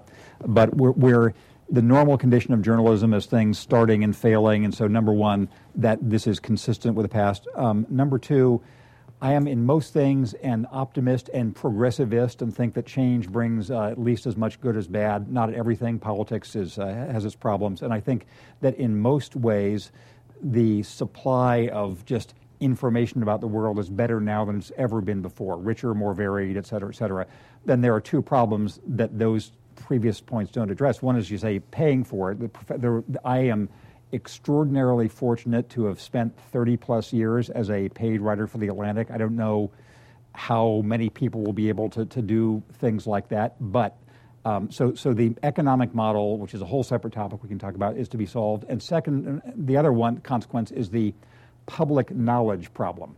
That in the 50s, 60s, early 70s, there was a sort of enforced centrism of views. There were only three TV networks, there were three national news magazines. Now there are thousands of options, and that leads to some of the chaos in public discourse we have now. But there's more good stuff being written now than ever before in history, I think. Corby? And there are more places to yeah. see it. What what kind of took me aback was there's there's plenty of places with smart editing. Yeah. Um, because I'm not aware of of play, medium and the the atavist to an extent editing. The atavist edits everything, mm-hmm. but I'm not I'm not aware just because I don't know what is the editing policy of a number of these places that are publishing long form and how much I know because it, it happens that one guy I just edited for Pacific Standard is the managing editor of The Atavist. and so I know, and I was editing a, a friend's piece, a former men, uh, you know, kind of mentee on the side. He was being tormented by the guy I was tormenting as a writer, and he's the uh, editor of The Atavist. So I know that there are some web based places that are doing really superb, careful, hands on editing but I'm aware of Medium doing it only for a certain number of writers, and otherwise they're just making it look beautiful, but you have no idea whether it's been through another set of eyes and hands or not. I mean, I think that's true. I know Aeon edits with some care. I think um, I know that, as you say, Medium has a has a sort of two tier policy that that um, pieces it pays for or mm-hmm. pieces it pays enough for it edits, and and uh, there's a lot of and, unpaid stuff on Medium. And we have that in effect of the Atlantic too. That the print magazine is produced to a level of editing and burnishing that simply would not be possible for the website because the website puts out hundreds of things a day, don't we? I mean, it must well be, dozens of things a day. Yeah, I mean a, a whole lot of stuff which you just could not um, machine to the same level. Uh, to say, to put it mildly, or fact check. Jim has yeah. just made one passing reference to fact check, but and we've we've glorified as well we should copy editing and text editing as we do here, and Linda is a master of. But f- fact checking takes up every yeah. bit as much staff time as anything we've been talking about now, often more. It, uh, progresses into the night and on weekends, and is just I am inspired by our fact checkers, and it is the difference one it of main between print and web. And they're able to. Part of the, the person I've worked with most often over the years, what makes her so effective is that she's able to put on this affect of complete literal mindedness. You know that, that so nothing will ever escape her her it's, eye. It's yeah. like the Robert Heinlein uh, yes. fair witness from you know the, that that that concept. Um, I will say fact checking used to be. I mean, one of the problems is that you're you're right. That's in decline. It used to be one of the uh, entryways into serious journalism. I fact checked uh, Lewis Thomas and Stephen Jay hmm. Gould wow. back at the start of my career. Carl Zimmer was a hmm. fact checker, and he's now a prominent yeah. writer and so forth. I think a lot of people did that, and that's uh, fewer and fewer places have that. Um, we can s- keep on telling stories about things, but I there's a wonderful audience here, and I'm hoping you have some questions. Oh, ex- excuse yeah. me. There are microphones, oh, yeah. and we are taping this. So can you go yeah. to the microphone and oh, say who you are? And those of you who have some questions, start lining up behind either of the two microphones. Hi, James. Um, my name is Greg Beyer. I just heard coming in on my smartphone that Nelson Mandela just passed away. Uh, what would you write about him, if anything, sort of as a great man, particularly as it relates to the U.S. and compare and contrast maybe U.S. and South Africa sort of social situation. Well, that, that's uh, that's. Um, I'm sorry to hear that news, although it's it's not unexpected. You know, given the last last two or three three months, and this is a case where where I probably would choose not to write anything on, on the website about Nelson Mandela, which is the only way I could do it because the, the magazine, the next, we're working on the March issue now of, of the magazine, because I don't feel as if I have any special standing to, to say anything about Nelson Mandela. There, so it, it's, I think, an impulse of conventional journalism that leads people awry or astray is feeling as if you have to opine on things, and that, that's I think columnists feel they, they have to do that. And I respected Nelson Mandela. Obviously, I, I, I, met him one time, which was, was very impressive and interesting. I, I, you know worked for Jimmy Carter, who was of course involved with him. So, but but I don't think I have any. I don't think I would have anything to add to the public discourse. Whereas if there, I mean, someday Jimmy Carter will die. And when that happens, I have a lot to say about him, and then we'll, we'll say something at that, that point. It would be re- respectful, and other people he, he's worked with. So that, that's an interesting question, which has helped me focus on who would say something about Mandela on, on our site. Is there anybody who has standing to speak? I think it's a matter of whether he feels if you have something more to say, then I'm sorry. Well, what I was, the main point I was going to make without actually naming the Atlantic is the impulse to not say anything unless you actually have something to say is the opposite of today's internet impulse. and so yeah. uh, it's just so rare that yeah. someone would actually add that. And I hope that I don't think we're going to have personal mm-hmm. reminiscences. There's somebody, I, I can think of somebody who is a perfect example of the young self-named authority who now no longer works for the Atlantic, who will say something authoritative yes. and magisterial. I'm sure this person already has. And this, per- yeah, and we will all look agog like you know you were born yesterday. Yeah. But, um, but but it's just a question of, and, it's not old people resenting young people. It's talk about what you know and you're qualified to talk about and you're able to say something about. There's one technical note though because you have this connected to the internet, I saw our yellow banner. We have designed a yellow banner for breaking news, oh. and I don't think that I've ever seen it. It's a feature of our web redesign. I'm, I'm biting my tongue. Do bite your tongue. I when I first saw the when I first saw the mock-ups for the new website, I said as gently as I could, "Is that going to be on every home screen?" And they said, no, only for important breaking news, huh. for the latest breaking news. And in fact, there it is. And it's the first time, I'm sure it's not the first time we've used it, but it's the first time I've recalled. So, so, so a, the Atlantic the Atlantic is a business success now because it's uh, as a 156 year old publication because it has continued to evolve. So we have our print magazine, which is very strong. This last issue is, is reading on the way here is, is really good. And we have our events business, which is a lot of our, our work, but we have our website, which has a gigantic number of readers around the world. And part of the way you do that is by having it, it's a, it's a news site among everything. I mean, it has a whole so, range of stuff. So and the, just for the record, Natasha Joseph has already put up something on your website uh, called Nelson Mandela's Death and South Africa's Next Great Struggle. Well, there's so. someone who is, has standing to speak. Um, and I, if, if Ta-Nehisi has anything yes. to say about what Mandela meant to him as a youth, when he was a youth, yeah. um, you know, Ta-Nehisi would never take the pose of "I can speak for anyone but myself." He will only speak for himself, and that's part of, I right. gather, the, the course on voice he's teaching. He will post if he has something he feels he can add and say. So, Phil. Phil McKenna. Um, James and Corby, you've had a fantastic three decade plus relationship as writer and editor, um, but that is exceedingly rare. It doesn't happen today. What advice would you have for writers and editors today uh, who aren't going to have that experience? One thing I would say is I now I treasure the relationship with both writers and editors so much that I I now will keep up and somehow manage to insert myself into editing writers I've had particularly fruitful collaborations with who don't happen to be writing for the Atlantic. And sometimes they can arrange for me to get paid, but they will just there are certain writers I love so much they will show me what they're doing no matter who it's for or where. If you have someone you really like working with who's helped you, beg that person to look. So many times it's one's spouse. You know, one's spouse could be the first reader.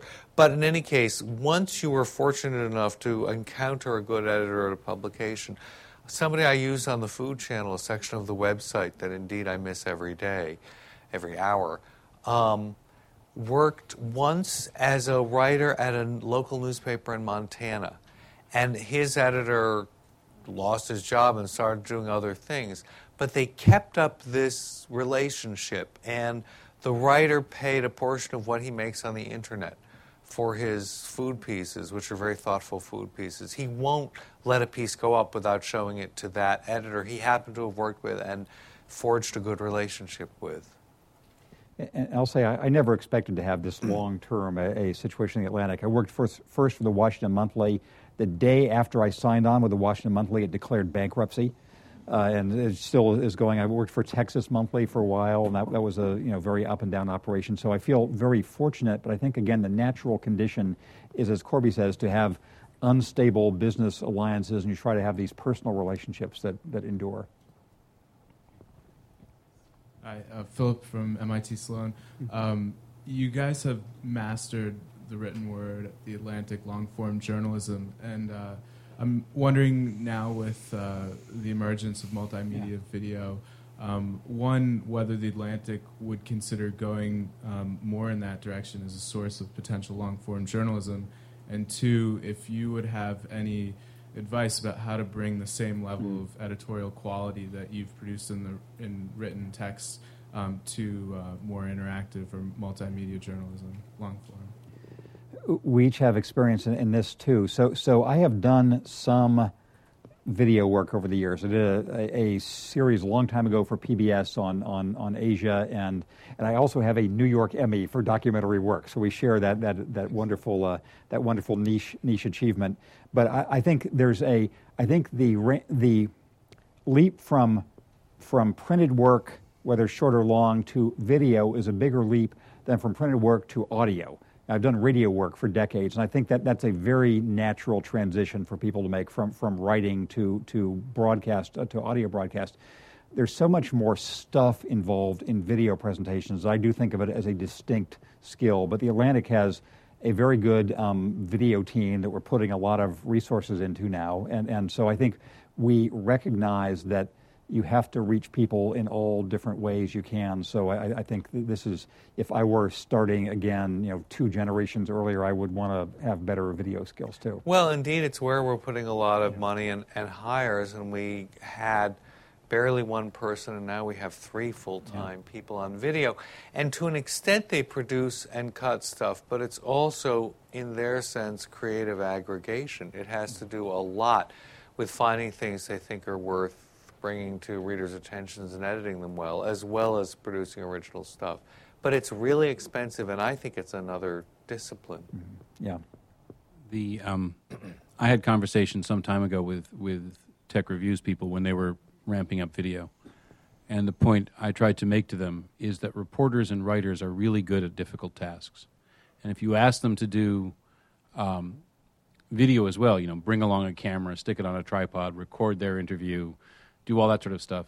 You're asking them both to do more for the same amount of time or money or whatever, but more importantly, you're asking them to expand out of a skill set, and that you will, as it's it's much more naturally productive if you really want to build a multimedia capacity in a media organization. This is, this is my view, but I hold it very strongly. Therefore, it must be true. Um, it's a great motto. It's it, it's it makes much more sense to to get people who are really good in the sep- in the different media and form them into teams when you want them to produce pieces that have elements yeah. of the different media than it is to expect people to multiply skills in what in each case are you know uh, genres medias crafts that take a lifetime beco- to become excellent at and, and just kind of if I can pile on there for a second, I agree with that, but I do think that writing and radio broadcasting skills are more likely to coincide in the same person as opposed to video, which I view as a different, different thing. I think that's yeah. Hi, I guess it's my turn. Yeah. Um, my name's Melissa Ludtke, and I'd like to ask a question that would call on your um, time spent in China and looking there today. I know it's not necessarily a long form question, but in order to do long form, you actually need journalists to be there yeah. to observe and to see what's happening. And when we look at the situation today in China, I'd like your thoughts on what's happening with the visa situation, with both the New York Times and yeah. Bloomberg looking like at this point they may not have any of their reporters have their visas Right. renewed by that uh, government. So the way that you look at China in terms of whether you a think they're calling a bluff, you'll they'll call a bluff, and in the end they'll give the visas, or what you think is in play at this moment with this kind of censorship. Yeah. Seems This is a serious and bad situation, in, in my view, and, and a sort of a couple of big background points. One is most people I know and trust in China. I was there like four or five days ago. I I came, came back relatively recently. They believe that Xi This is a, can I just tell this Yeah. typical Jim story? We were together at an Atlantic event where we were both moderating panels, and we were also we had the rare joy of sitting side by side and going through galleys and editing them together. It's just a joy. And then I said, since this was the first of two days of this event, I said, "So will I see you tomorrow?" At, at the event, and we'll well, finish no. up any questions. And Jim said, "Oh no, but I'll explain later." So an email arrived at 11:45 p.m., a very normal time for Jim to send an email, and it said, "I'm I'm going to China tomorrow, just for a few days." So, and it was, yes. so I was in China for about a week talking to, to various um, party officials there. So I think that in terms of economic reforms, I think that the Xi Jinping, Li Keqiang team actually does intend to try to deal with some of the, the economic imbalances, but it does seem as if this is coinciding with a political either steady state or crackdown, both domestically and internationally. Uh, the situation on journalist visas, in my view, so that's one, one background point, and that's you know often the Deng Xiaoping era was sort of the same way, that domestic control in order to have some liberalization. Uh, second point is often the explanation for things in China, as you probably know, seems to be chaos as opposed to central master planning.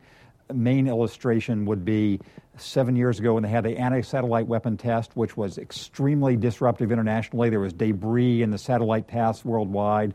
People's Liberation Army Air Force sent this thing off.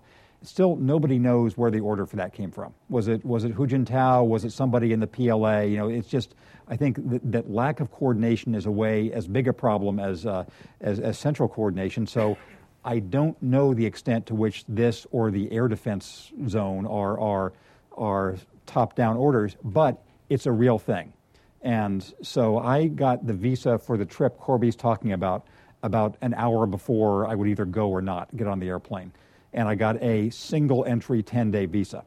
And this is, uh, which just was uh, how it is, is that people in the, the Bloomberg case is different from the New York Times, where there's there's a whole case of whether Bloomberg is is uh, censoring itself. The New York Times, they simply won't give visas or renew the visas for anybody there. And I think that Biden talked about this this last week. My point is, this is a really stupid thing for China to do because by far the best soft power initiative they could have would be just let people in. Because my view, at least, had always been there's a lot of terrible stuff in China, but there's always incrementally more good stuff. And so if you had really thorough coverage, it would be more positive than negative. But you guarantee negative coverage with this sort of a clampdown. And so I think it's, it's, it's bad. And I, don't, uh, I, I think they'll finally let somebody in there, but it's a, it's a bad situation. Hi, I'm Cooper. I'm a sophomore at Tufts. Yeah. Um, you talked about how a piece takes something like three or more months to actually workshop and put out into the process um, through thought and text editing. I was wondering if you, in your process, w- at what point do you feel like you start developing these larger trend ideas that allow it to be in Yeah. the print versus the online version? Is there a typical process? Is it usually in reporting versus um, the editing version? Yeah, that, that, that's a, a great question, and uh, Tufts was my, was my mother's alma mater, so I always feel a, a, a Tufts uh, connection. Um, so I, I think that I'm going to use an analogy of foreign travel for the, the structure of a piece. Uh, it seems to me when you travel someplace for reporting or anything else, there's a set of sort of questions or expectations you have to have that you're going to say, I want to find out about X, Y, and Z. And you find out about, the, out about those, but then it's always the things you didn't know you were looking for until you got there that matter too. But you have to as, have the questions to begin with and then leaven them with what you learned. So too with the structure of a piece. You start out with a question you want to answer, and then I, every single day when doing reporting or reading, I'm sort of testing hypotheses. And the nightmarish moment when you have to actually write it is when you say, okay, now I have to start figuring out what, what, I, what I think. But many times, um, authors who, you and Ta-Nehisi maintain very active daily websites. And often those web entries will be little rehearsals for and little snippets toward a longer piece. And in Ta-Nehisi's case, I'll know, knowing that he is working on a, a, a longer uh, form themed piece, I will write him and say essentially, "Do you think you could knock it off?" Yeah. Because this is coming so close to the main points that you're you're going too far into the rehearsal territory. But that is, it's often a very useful way if you maintain your own website to come up with reporting. They're like they're like exercises to get yourself into the larger theme. Um, and so it's not wasted time. And there are some ideas that you've been thinking about. Um, I won't name them because they're going to turn into pieces, Yeah. I hope. But they've been on our books Yeah. for almost two years now. Right, and there's the, there's a piece that uh, we're planning as a giant big deal story nine months from now, which I'm very religiously not going to do anything on the website about, even though I'm going to be traveling around doing reporting for this, and I'll be sort of working. I have a set of hypotheses for that, but then we'll we have even a sort of cover line. But then I'll see what, how it actually looks when I travel around. Right, and you thought of that piece for a, you Long came up time. with that idea a long time Yep. ago. I just haven't done it. I'm Caroline O'Donovan. I'm a writer at the Nieman Journalism Lab. Um, and I wanted to go back to the Obama thing for a second. I was wondering if you think that his relationship with the press is, is based more on a personality issue and the personality of the people that work for him, or if there is a really a substantial element of technology in there and accessibility that, that he has to, to voters or whatever you want to call them. Can I just say you did an exegesis on Obama's personality, and I think it was it, it happened to be in the moment when you were remembering. Gee, he didn't see me when he promised he was going to. I think Yes. it's in that very piece, mm-hmm. but I'll let him answer that. And it's worth rereading Yeah. that explanation of his personality. So I, I think that, that there is a technological factor, as you say. It's there's been this big flap over White House press photos. I don't really take that very seriously because the supposed golden age that the press is trying to recreate is having 500 people taking the same photo, and I, don't think there's any real value added to, to, to that. It's always been very behind the scenes photos have always been for logistics reasons, you know, confined to somebody who's in the White House press. So there are technological reasons why the White House has different ways of getting its message across, but that's always been a theme. There was that favorite famous case in the early Reagan years where I think it was Lesley Stahl did some harsh interview with Reagan and Mike Deaver, who was then his PR guy, said, Yeah, yeah, yeah, you were all criticizing Reagan, but who cares? The picture was of this big, smiling, handsome guy. That's all anybody will remember. So I think the technology has been of each era. I think in Obama's case, it's the every politician ends up hating the press. And even if they like individuals, they end up hating the press as a collectivity, especially uh, presidents, because any president thinks, I spend all my day making these impossible decisions, and you're concentrating on this trivial crap. That's what every single, regardless of party, that's what ex presidents talk about when they get together, how much they hate the press, because they think the press is, is pack minded, trivia minded, et cetera, et cetera. And the good ones don't let that show. You know, they, they find ways to seem charming to, to, to the press. I, I, I think that, that Obama has that constitutional, small c constitutional disdain for the pack journalism of the White House press, combined with his intellectual sense of being smarter than they are.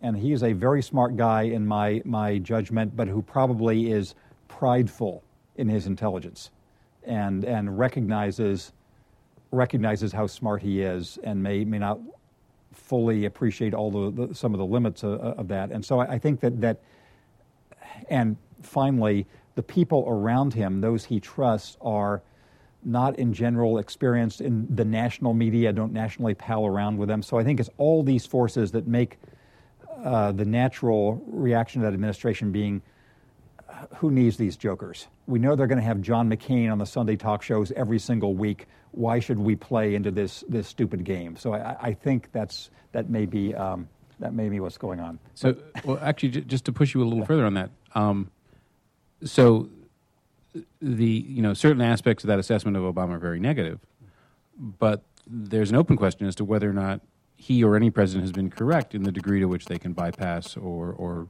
or, or without consequence disdain the press. Uh, you know, uh, re- let's recall that I worked for Jimmy Carter, who, who, who, whose struggles, I think, point out the fact that finally it's huge objective forces that determine whether or not presidents are seen as successful or, or, or, or failures. We view Jimmy Carter as a failure now because he was defeated for, for reelection. One of the big themes of my Obama piece is that it's really important to try to assess presidents at the end of their first term because after they're either reelected or beaten, everything about their first four years we view in a different way. There's no way to view the first four years. George H.W. Bush, we can't view him as anything other than a failure because he was was beaten, even though very successful in, very, in many ways. Same same with Carter. Um, so, I think that that presidents have ways to get their message out, but finally it's the larger trends of war and peace, of jobs, of inflation. When Carter ran for reelection, the, who remembers what the prime interest rate was when Carter ran for reelection?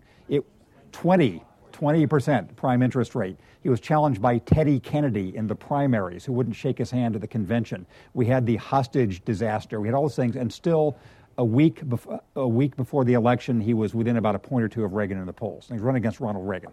So it was, um, so, so it was still, even despite all those large forces, Carter was able to, you know, to almost eke it out. So. And one, one thing I, I, that makes me so proud of the Obama piece was that the idea of the difficulties and first terms only coming, uh, always being judged by the results of a second term, whether someone yeah. wins or loses was just going to be one premise of mm-hmm. the piece, but it became almost half of the Obama piece. Yeah. And it's still a definitive piece about how we view presidents and which terms matter and the pitfalls of first yeah. and second. It's such a lasting piece. And, and, because he didn't see and, and, and thank, thank you for that. And, and just one, one thing to, to add I, I mentioned earlier a sort of a throwaway line that every pre- that nobody can be a, a, really successful president because there's so many different impossible things to do. You have to be a good uh, speaker like Reagan to big audiences, which Carter was not. You have to be a good sort of extemporaneous speaker. You have to have good judgment and temperament. And I think I would rank Obama very high on those two categories of judgment and temperament. I'd put him quite high. Um, George W. George W. Bush, who got became a much better speaker I, I view, think his, his judgment was, uh, you know, that, that is, was his, his great weakness, and that mattered more than the things which are problems with Obama. Seth. Seth Mnookin, uh, MIT. Um, in, in, you're talking about your Obama story and also uh, waiting an hour before you were going to China, wondering if you were going to get the visa. Um, it, it reminded me of how often I find journalism to be sort of demeaning because I'm begging people yes. to spend time with me. And journalism um, is to It is. What, yeah. it, it, or sycophantic, or yeah. well, and so as as someone who has actually worked in the real world and not just as a journalist, um, how, how, do you deal with that? And is that something that yeah. you grapple with? So, one answer is journalism is by far the best job that exists. By far, uh, it's the most interesting way you can spend your life. You know, you have you can have the equivalent of 50 people's different life experiences in your own life experience. You can be in a coal mine in China, and the next month that person in the coal mine is still there, and you're, you're someplace else. And you can see all, the, all these different things. You have a chance to, to sort of share your views of the world. I can give you a whole speech on why this is, is so, so satisfying a way to live despite its ups and downs. I think the built in demeaning factors of being a journalist, that's one of the good things about this, this line of work. And, and when people get out of that, when they start thinking themselves as poobahs and not reporters and pundits and all that, uh, that is, a, that is a, a bad sign. Intellectually, here's what I like about the process of being a journalist. When you're interviewing people, you're always structurally in the position of talking to people who know more about something than you do So you're always in the, the sort of ignorant position. Eventually, you then tell it about it to people who know less than you do. You're, you're, you're the middleman. But I, I really value the ritual need to go see people who know more about something than you do, and so you learn more about it, and it, it sort of keeps you. It's one buffer against the big head, which uh, you, you get otherwise. Remember when I was um, when I was in college, when I was working on the Crimson, uh, Harrison Salisbury, who was then a venerated um, venerated New York Times reporter, probably 20 years younger than I am now, but he seemed like you know this this, uh, this ancient figure. He'd just been to North Vietnam, and he came to, the to talk to the reporters in the Crimson. He said one great thing about being a reporter is that most people who are reporters were temperamentally introverts and shy, and they welcomed the structural need to go out and see the world, learn about things. Certainly true of me. And most people I know who are reporters are introverted and shy, and they like being in a job which forces them to go out and, uh, and be exposed. So, so are you, are, are you are not an introvert? um, I agree with everything Jim said about the joy of learning from other people, yeah. but I would add and extend it to the enormous pleasure and satisfaction of being an editor because you are exposed to so many people's finer minds than your own who have thought very deeply about subjects that would never occur to you to research. And you're able to help them in a certain way that's kind of like doctor patient, but really you're learning so much from them as teachers learn from students. Hi, I'm Catherine Guthrie. I'm a freelance science writer and have been for about 15 years. Um, and my question is in regards to the economic model. And listening to the wonderful experiences um, that Jim has flying all over the world and being supported financially to do so and for his amazing work and learning. And then living the kind of the reality of, of freelance journalism today um, and and knowing that there is a two tier system at a lot of magazines, and you guys referred to that too at the Atlantic, the, the print magazine versus online um, content. And I know several people who work for, for, the Atlantic and are published online and are not paid yep. by the online right. presence um, and are told, we're sorry, we just can't yep. afford it. And they, they're really doing great stuff. They're young um, journalists, they're trying to get a toe in the field, and they don't see other places who are willing to pay them for their work. They go to the Atlantic because of the reputation of the magazine, and, and they work for free. Um, and I would just love to figure out and hear what you guys have to say about how we're going to close that gap between the two tier system because right. I, I, imagine a lot of folks in this room would love to be in your right. shoes one day. And, and so, again, I, sh- I, I, this is a very serious question. I should clarify something about my own situation. I feel extremely lucky to have had the job I had with the Atlantic. I am paid much better than I expected to be when I got into this business for the bankrupt Washington Monthly. Almost none um, in the years I was living in China, the Atlantics paid zero of my travel expenses there. It was always just finding some other way to pay things. And I think in the typical year, my travel budget for the Atlantic, apart from events, is maybe $1,000, maybe $2,000. It's always just a matter of cadging some way to. This was a, there was some exchange program that was taking this trip to, to China. And so I got a ticket to go to China. So, so it is the consciousness of I think there are publications which had the image of sending people with, with fancy cars every place. We've run on a really bare bones model all the way along, even though I'm, i feel very lucky to, to, to, have a job. The for word count. Yes, or, and so, so, I just wanted to give an, a realistic image of how the actual magazine works.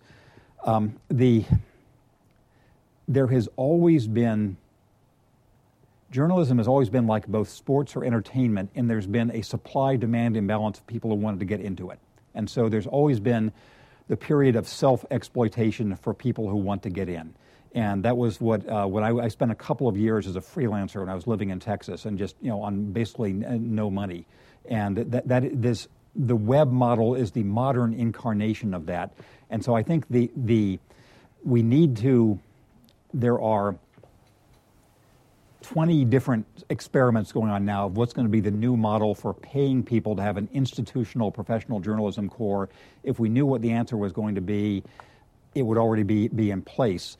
Um, journalism schools will be part of it. They'll become practice uh, places. I think the philanthropist model, Omidyar, may be some, uh, some, some bellwether here. There'll be some new model, but the web model we have now is not entirely different from what was the case 40 years ago when I was starting doing this, and there were alt weeklies where you get paid $10 for writing something. So, so it is getting in has always been a sort of self-exploitative way, and you try to you hope there's a model after that to pay people after they get in. We hope, but what you really have to hope is there are any places left that will pay people to get on a plane and fly, and will pay any travel expenses.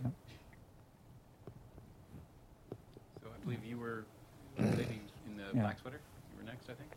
Hi, my name is Ann Donahue. Yeah. Um, I'm just wondering how you know if it's a magazine article or a book, and is there ever a tug of war between you about which way you should go with something?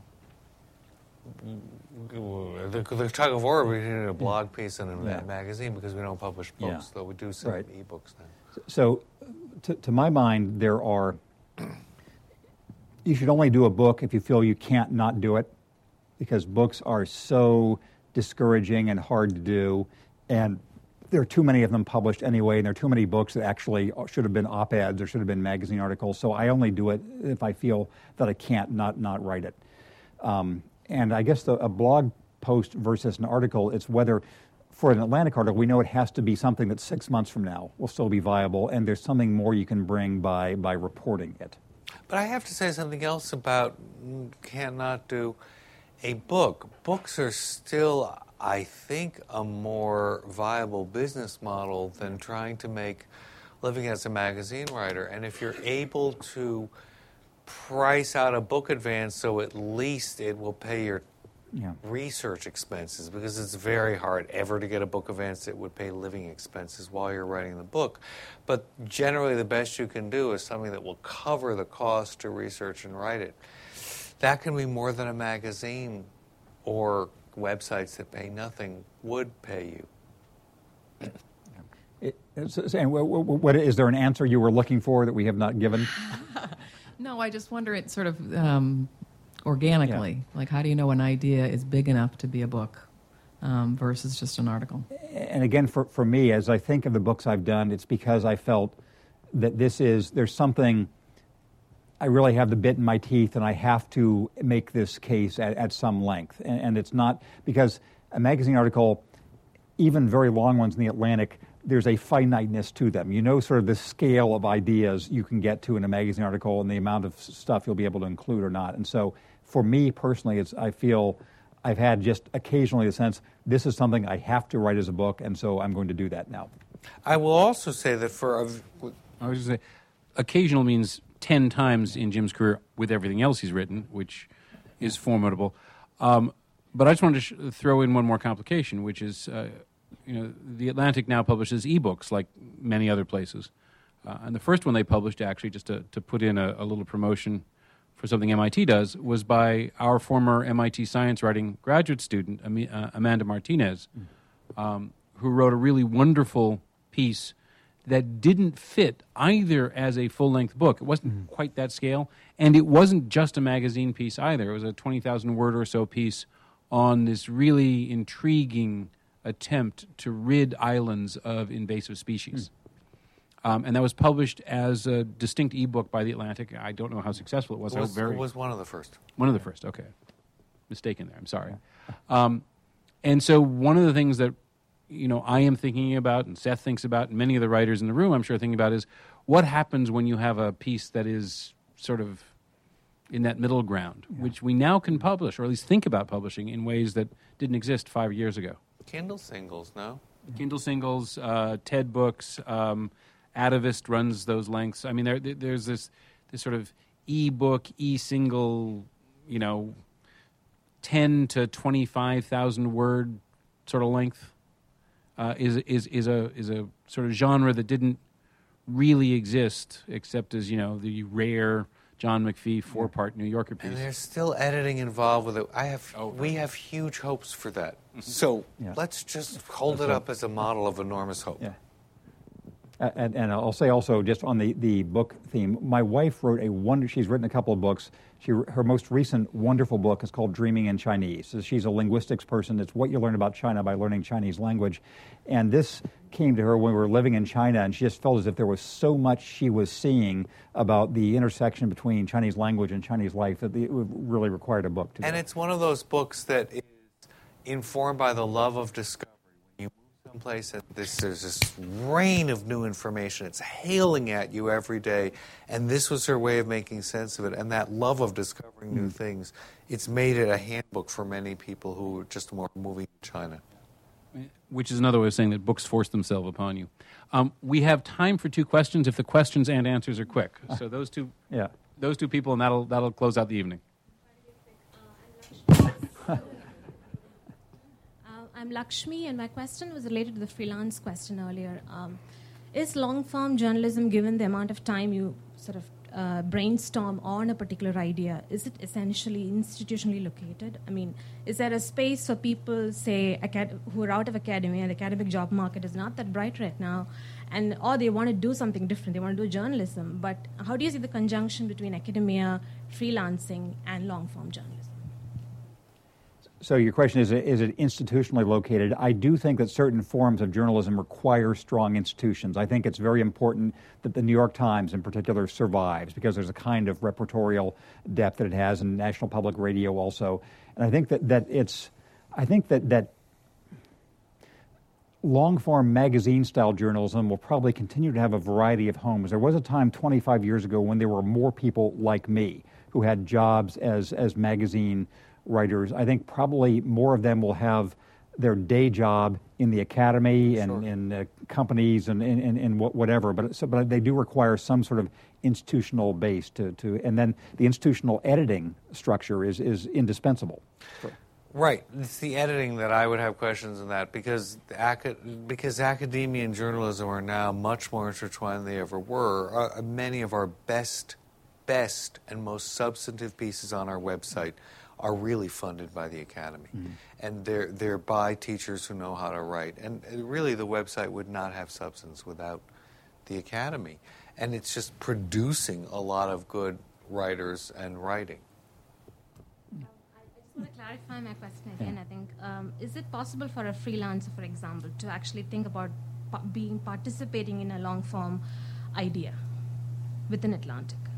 Uh, yes, if you, um, we have a number of freelance writers who, who write for us, I at CAM, for example. You know, the people who are independent writers, it's a matter of, as it always has been in journalism, sort of covering the rent. You know, if there's a way that you can, can have a income to tide you over while you're working on it, certainly people who are not staff writers for the magazine do a lot of our, our important pieces. Every every every copy of the magazine has a long form article that was written by a freelancer Yes. who may never have been in the Atlantic. That sounds wonderfully hopeful and that we're enormously encouraging. We have this huge like 99 to 1 rejection rate of ideas to get those. But of course we're always asking for ideas. We just have this huge bar that we don't want to have because we have such a tiny amount of space per year to put it in. It's no way to make a living. Hi, I'm Kelly Kreitz. I'm a visiting scholar in comparative media studies. Um, I'll ask my question and then I'll just frame it a little bit.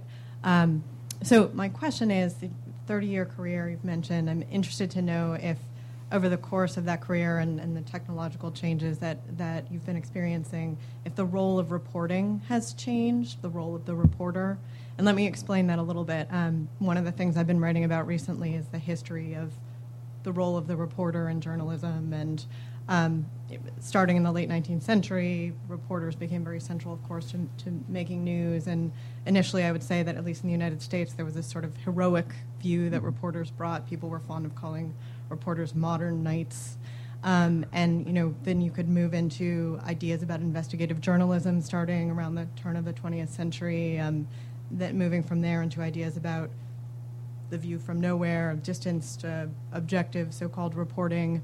Um, and you could tie all those changes to technological changes, I think. so I'm interested to know what, what you've seen in your experience. Is the role of the reporter changing changing now, and, and, and would you relate that if it is to digital media? Well, let me say one thing about, about our, our website. We have the most enormously talented young people who produce an enormous amount of stuff a day. But they don't have time to go out and do a lot of reporting.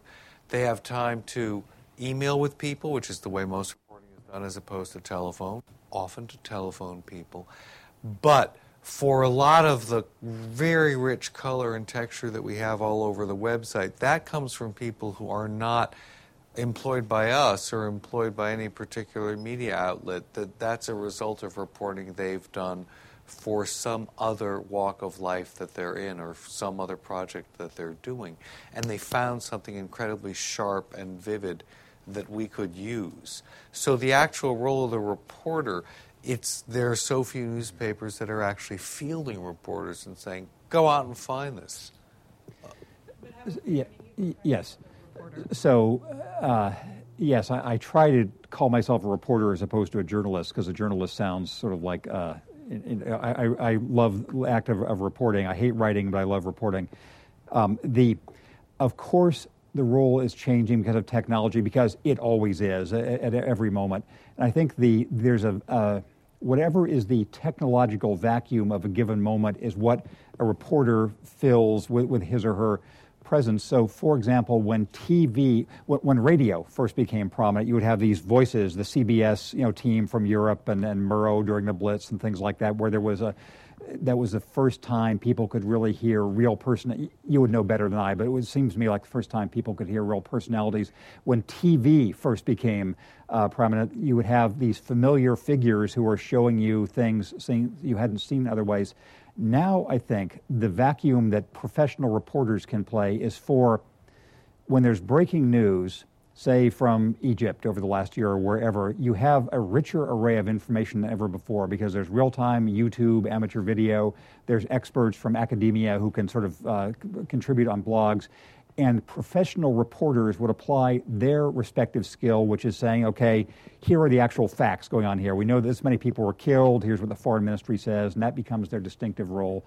The Atlantic, in a way, has had a consistent voice through different times of technology because we've always known we couldn't compete with the actual news. It had to be sort of the informed, clear voiced, uh, not expert but observer. So sort of the, the, the somebody a step up from just the UPI reporter, but he's still using rep- reportorial skills to say, here's what we can think about Burma.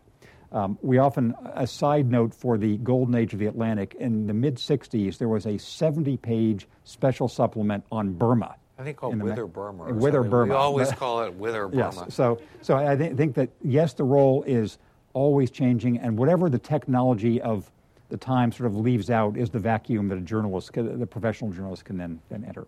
I would say. Thinking Whither Burma, I want to cue uh, Bing Crosby singing "Road to Morocco." But that's All uh, anyway. That that I think brings us to the hour. Thank you all for for being here. Can you please thank our speakers? Thank you very much. Having us. Thank you, Thank you.